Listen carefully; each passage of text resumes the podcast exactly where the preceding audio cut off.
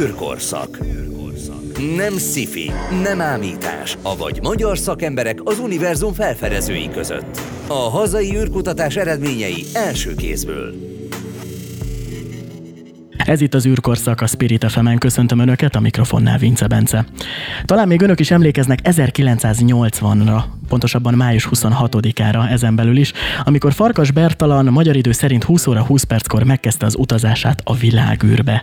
A Soyuz 36 fedélzetén tette ő meg mindezt, és hát nagyon érdekes, 8 napnak nézett ő akkor elébe. Vendégem a stúdióban itt Ferenc Orsolya, az űrkutatásért felelős miniszteri biztos. Üdvözlöm! Jó napot kívánok, köszöntöm a hallgatókat! Köszönöm, hogy elfáradt hozzánk. Rögtön kezdjük is talán azzal, hogy ebben a pozícióban szerintem jobb embert nem is lehetne elképzelni, mert hogy egy elég erős háttér van ön mögött, mert ugye az édesapja is űrkutatással foglalkozott. Hogyan jött az űrkutatás az ön életébe? Hát szinte beleszülettem, szó szerint. Édesapám Simonyi Károly munkatársaként az egyik első magyar űrkutató volt, aki megalapította az első űrkutató csoportot a Műegyetemen, és egyébként Farkas Bertalannak ebben a nevezetes repülésében is volt szerepe. Az Interkozmos program tudományos szakmai felügyeletét látta el, tehát az egyik felelőse volt annak, hogy az a szakmai tartalom megvalósuljon, amiért Farkas Bertalan felment a, a világűrbe. Úgyhogy amikor én megszülettem, akkor már rakéták voltak a szekrény tetején, szó szerint kisméretű rakéták, amiket édesapám hazahozott. Természetesen nem volt benne hajtóanyag, úgyhogy a katasztrófa védelem felé is tisztázzuk, nem volt semmi veszély benne, de ez igazából végig kísérte az egész gyerekkoromat úgymond adódott magától a, a szituáció, hogy lehet továbbvinni ezt a családi hagyományt. Igen, és igazából amikor én is eldöntöttem, hogy villamosmérnök leszek és a műegyetemre megyek, akkor pecsételődött meg a sorsom, mert onnantól kezdve meg már adta magát, hogy akkor miért nem menjek tovább azon a kutatási irányon, amit már édesapám elindított. Mm. Úgyhogy igazából akkor véglegesedett, amikor a Budapesti Műszaki Egyetem villanykarára felvételiztem. Kanyarodjunk is át akkor a mai témánkra, amelyről bővebben fogunk beszélgetni itt az elkövetkezendő percekben.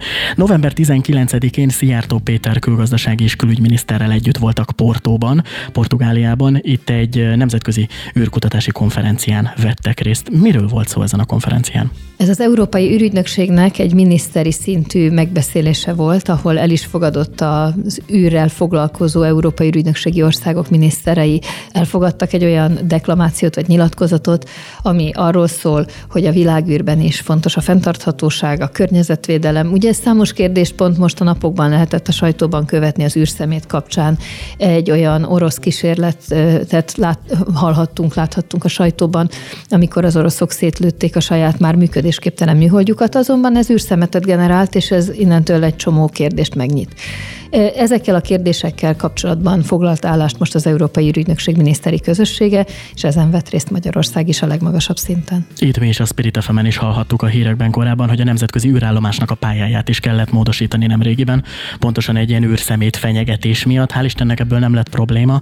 De mit jelent egy űrszemét? Tehát hogy kell ezt elképzelni, hogy, hogy egyszer csak egy pályán mozog az a bizonyos, akár a nemzetközi űrállomás is, és csak szembe jön egyszer csak valaki? Hát ugye itt olyan akár 28 vagy 36 ezer kilométer per órával keringő kisebb-nagyobb fém vagy egyéb anyagokat képzeljünk el. A méretük az a puskagolyótól vagy az egy-két centiméteres átmérőtől elkezdve akár több tonnáig mehet, hogyha használaton kívüli műholdakról beszélünk.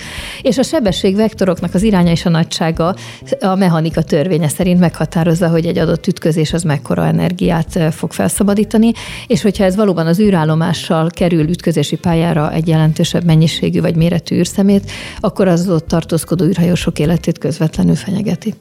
Szijjártó Péter beszélt az első nemzeti űrstratégiáról is ezen a konferencián. Mit akar ez pontosan? Ezt a nyáron fogadta el a magyar kormány Magyarország űrstratégiáját az elkövetkező tíz évre vonatkozóan.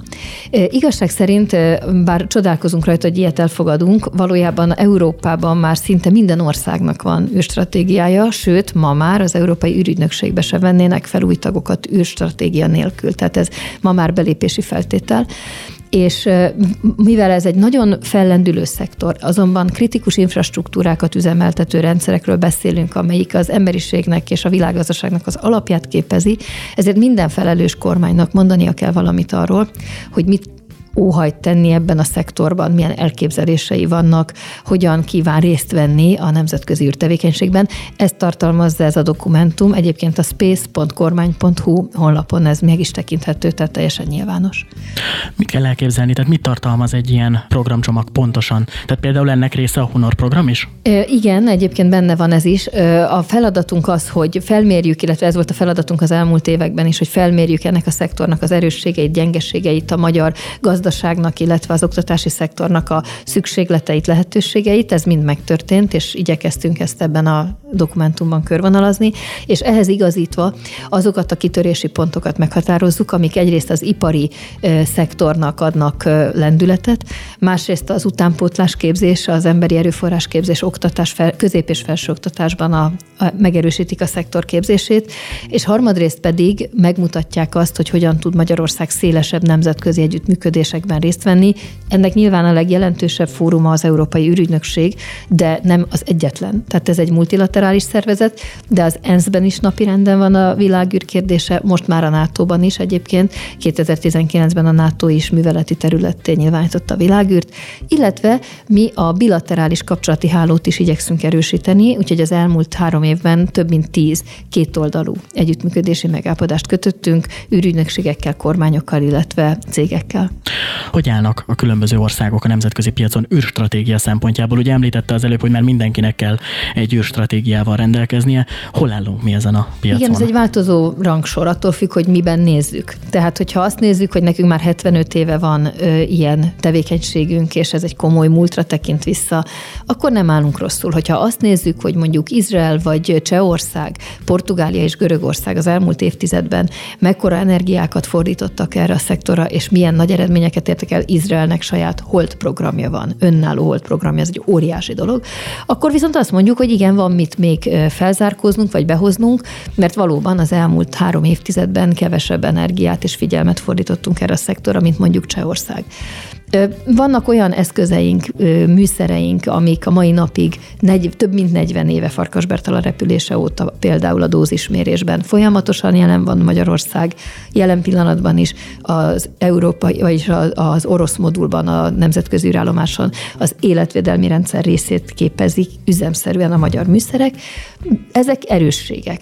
Részt vettünk például magyar termékkel egy gyógyszerkísérletben a tavalyi év végén, amiben pont a koronavírus elleni remdezivírnek a hatóanyagát vizsgálták súlytalanságban.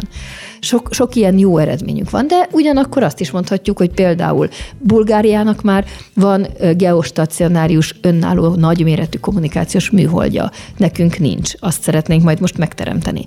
Ebben az stratégiában ilyen zászlós hajó projekteket is igyekeztünk definiálni. Az egyik egyébként az önálló műholdas képességek fejlesztése, a másik az valóban a második kutató, nemzeti kutatóűrhajós programja, ez a Hungarian to Orbit, HUNOR, a rövidítése, ennek a magyar, a magyar az Orbit, uh-huh. a föld körüli pályára programnak, és ugyanilyen az is, hogy a földi infrastruktúra rendszerünket is meg kell erősítenünk, de a legfontosabb az, hogy 17 magyar felsőoktatási intézmény egyetem együttműködésében igyekszünk egy háromfél éves szakirányú továbbképzésben ezt a az interdisziplináris ökoszisztémát, a jogi, a gazdasági, természettudományos, társadalomtudományi kérdések együttesében megvilágítva átadni a hallgatóknak, mint szakirányú továbbképzést. Akkor most egyesével kezdjük ezt a csomagot kibontani.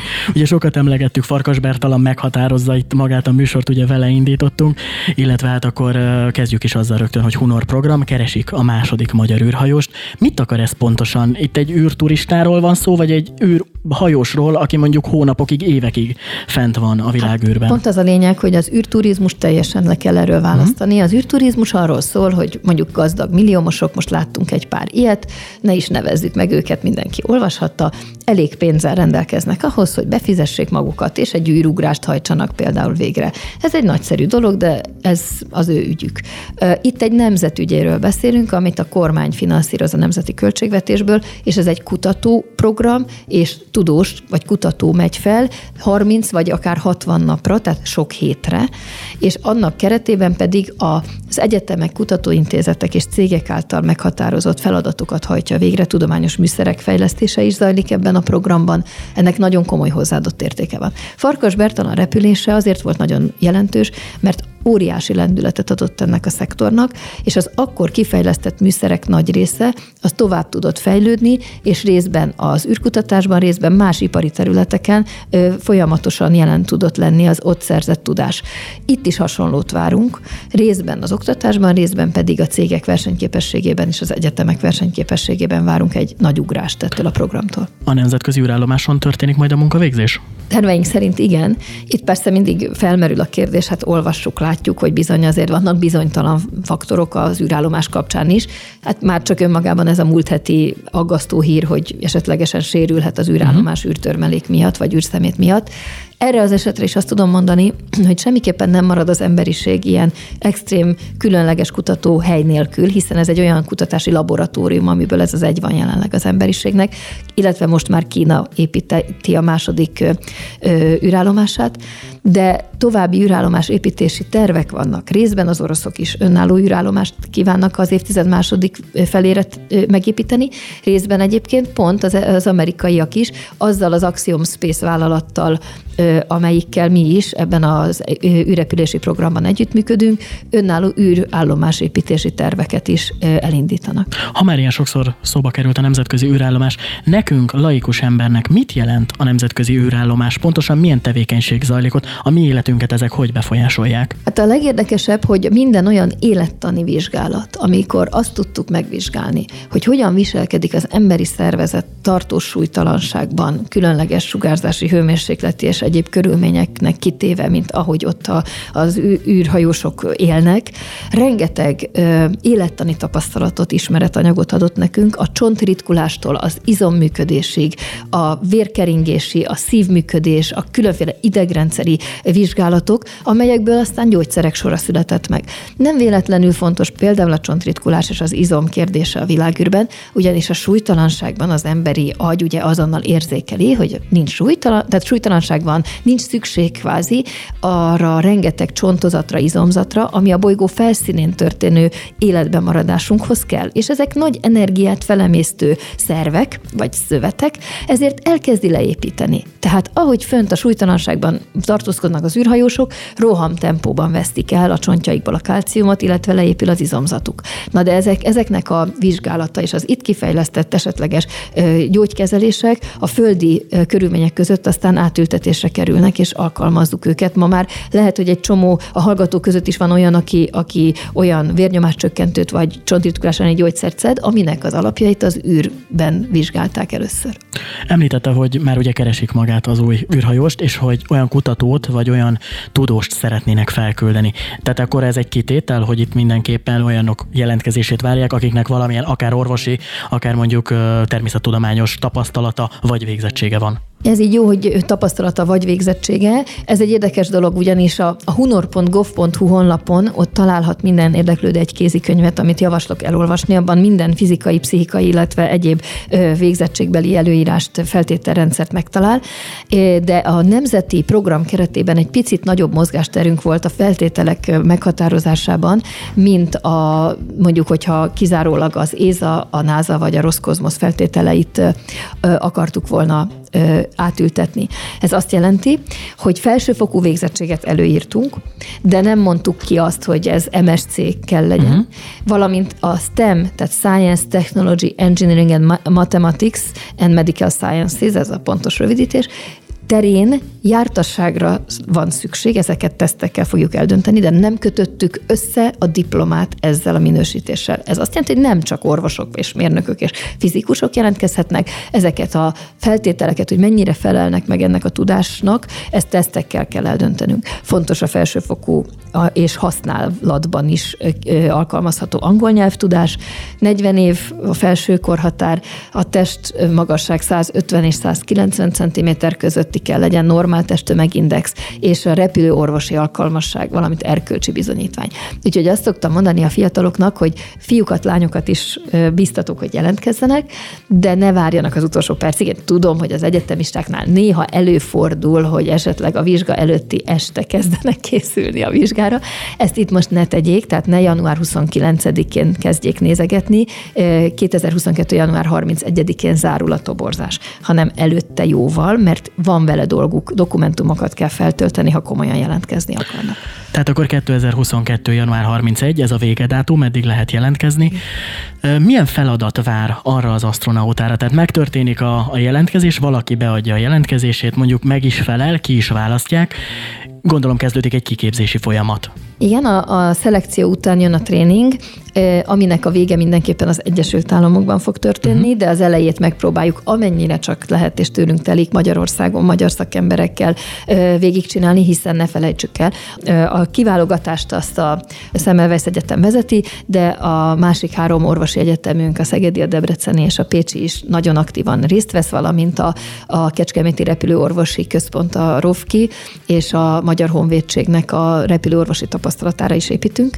Tehát szeretnénk itt is a szakemberek számára minél nagyobb lehetőséget biztosítani, mert ők is tanulnak. Tehát amikor egy ilyen folyamatban részt vesz egy orvoscsoport, a kiválogatásban az nekik is egy óriási tapasztalat.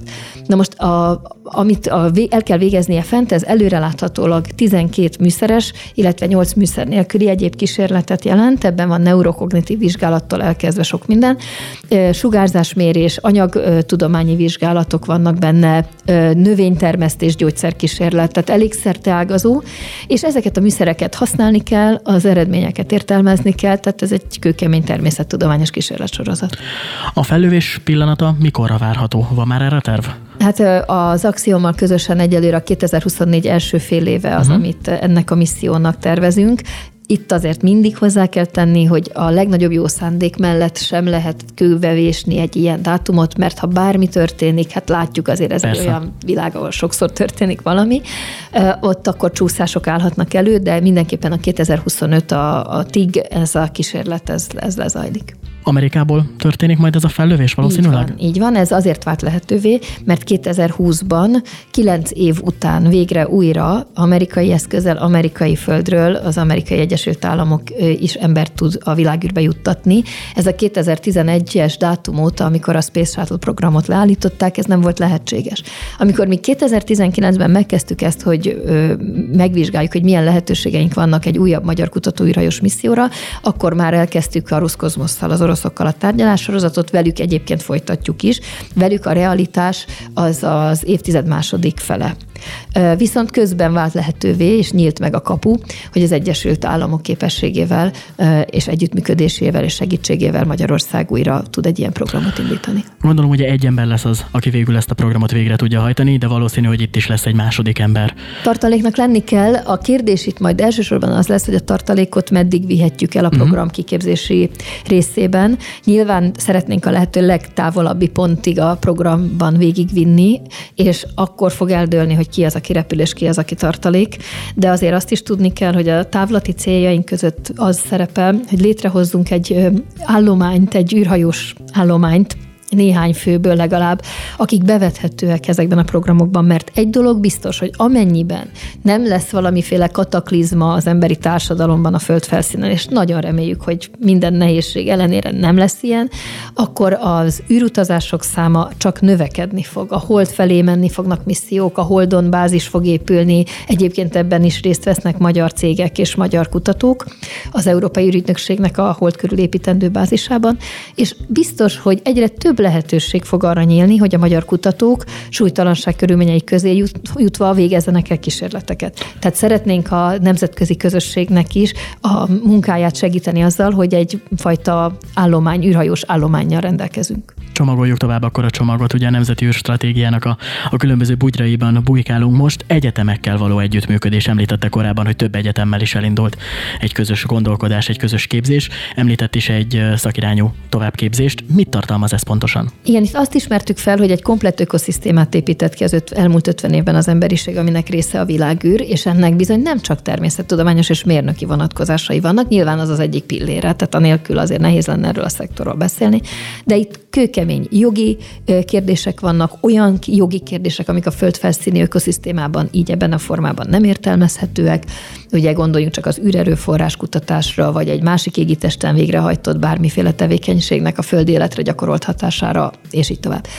Közgazdasági modellt kell váltanunk, hogyha a világűrben végzett tevékenységet figyelembe vesszük, társadalompolitikai kérdések merülnek fel, és ez az egész komplexitás azt jelenti, hogy itt a, ennek a 17 egyetemnek, amelyik részt vesz ebben a programban, az együttműködésére van ahhoz szükség, hogy egyfajta generalista képzésben tudjunk részesíteni már egyébként MSC fokozattal rendelkező fiatalokat.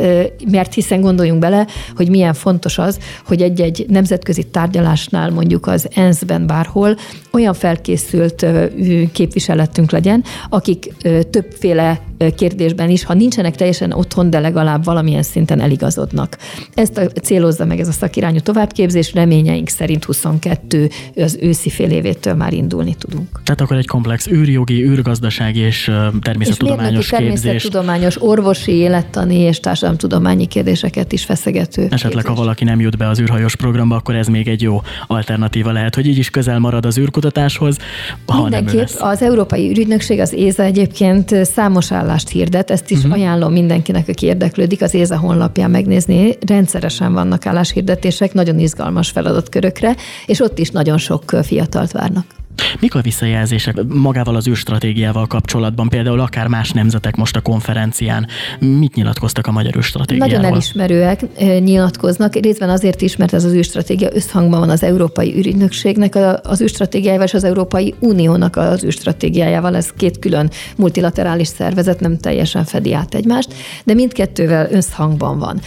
És elismerőek azok, az is azért is, mert Magyarország komoly erőfeszítést tett arra az elmúlt években, hogy megnövelje például a szerepvállalását és az anyagi hozzájárulását az európai közösség űrszektorának a, a sikere viteléhez.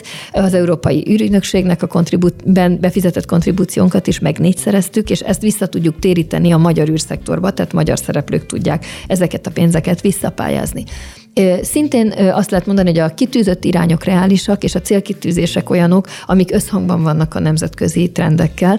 Tehát eddig nagyon pozitív a nemzetközi visszajelzés is, és aminek még jobban örülök, hogy a magyar szakmai közösség is pozitívan fogadta, de ennek ez nem is csoda, hiszen az elmúlt két évben szoros összhangban a teljes magyar köz, szakmai közösség vertikumával alakítottuk ki ezt a stratégiát, tehát ez nem a minisztérium vagy a minisztériumban dolgozó főosztálynak a vagy általa írt stratégia, hanem a magyar űrkutató közösség által írt stratégia.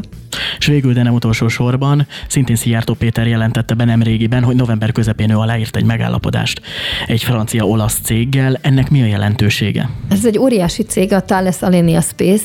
Gondoljunk bele, hogy a Thales maga micsoda volumenű cég a világ összes repülőgépében, minden három repülőből kettőn van a Thales által épített vagy, vagy gyártott eszköz. És az űráll, a nemzetközi űrállomáson is a felvitt eszközöknek a több mint 50%-ában van valamilyen Thales kontribúció. Tehát egy ekkora cégről beszélünk. Tehát akár mint egy Boeing, vagy mondjuk egy, egy Airbus gyártó, igen, hogyha mondjuk itt a igen, kereskedelmi utasszállítókra gondolunk. Most ugye itt mi már, a magyar kormány már az autóiparban megmutatta, hogy ez egy hatékony eszköz a kormányzati stratégiai partnerségi megállapodás bizonyos nagy cégekkel, és most ezt adaptáltuk az űrszektorra, és ennek az első ilyen szerződése, tehát az első stratégiai partnerségi kormányzati megállapodás kötődött most meg a Thales Alenia Space-szel. Magyarul a Thales Alenia Space aktív szereplőként részt vesz majd a magyar űrszektor fellendítésében, ami egy olyan lehetőség, ami mindenképpen hasznára válik a magyar cégeknek. Tehát akkor itt olyan akár mondjuk űrkutatás terén tevékenykedő cégeknek lesz ez kedvező, akik mondjuk különböző kutatásfejlesztésbe vagy akár gyártásba szeretnének fogni. Így van, illetve az egyetemistáknak, az, hiszen duális képzésben uh-huh. itt az azt jelenti, hogy a Magyarországon képzett egyetemistáink közvetlenül a legmagasabb szintű űripari képzésben is részesülhetnek. Legyen így. Köszönöm szépen, hogy befáradt hozzánk. Az elmúlt percekben Ferenc Orsolyával, az űrkutatásért felelős miniszteri biztossal beszélgettem. Köszönöm szépen a figyelmüket. Legközelebb is várjuk Önöket itt az űrkörszakban, a Spirit fm Az elmúlt percekben Vince Bencét hallották.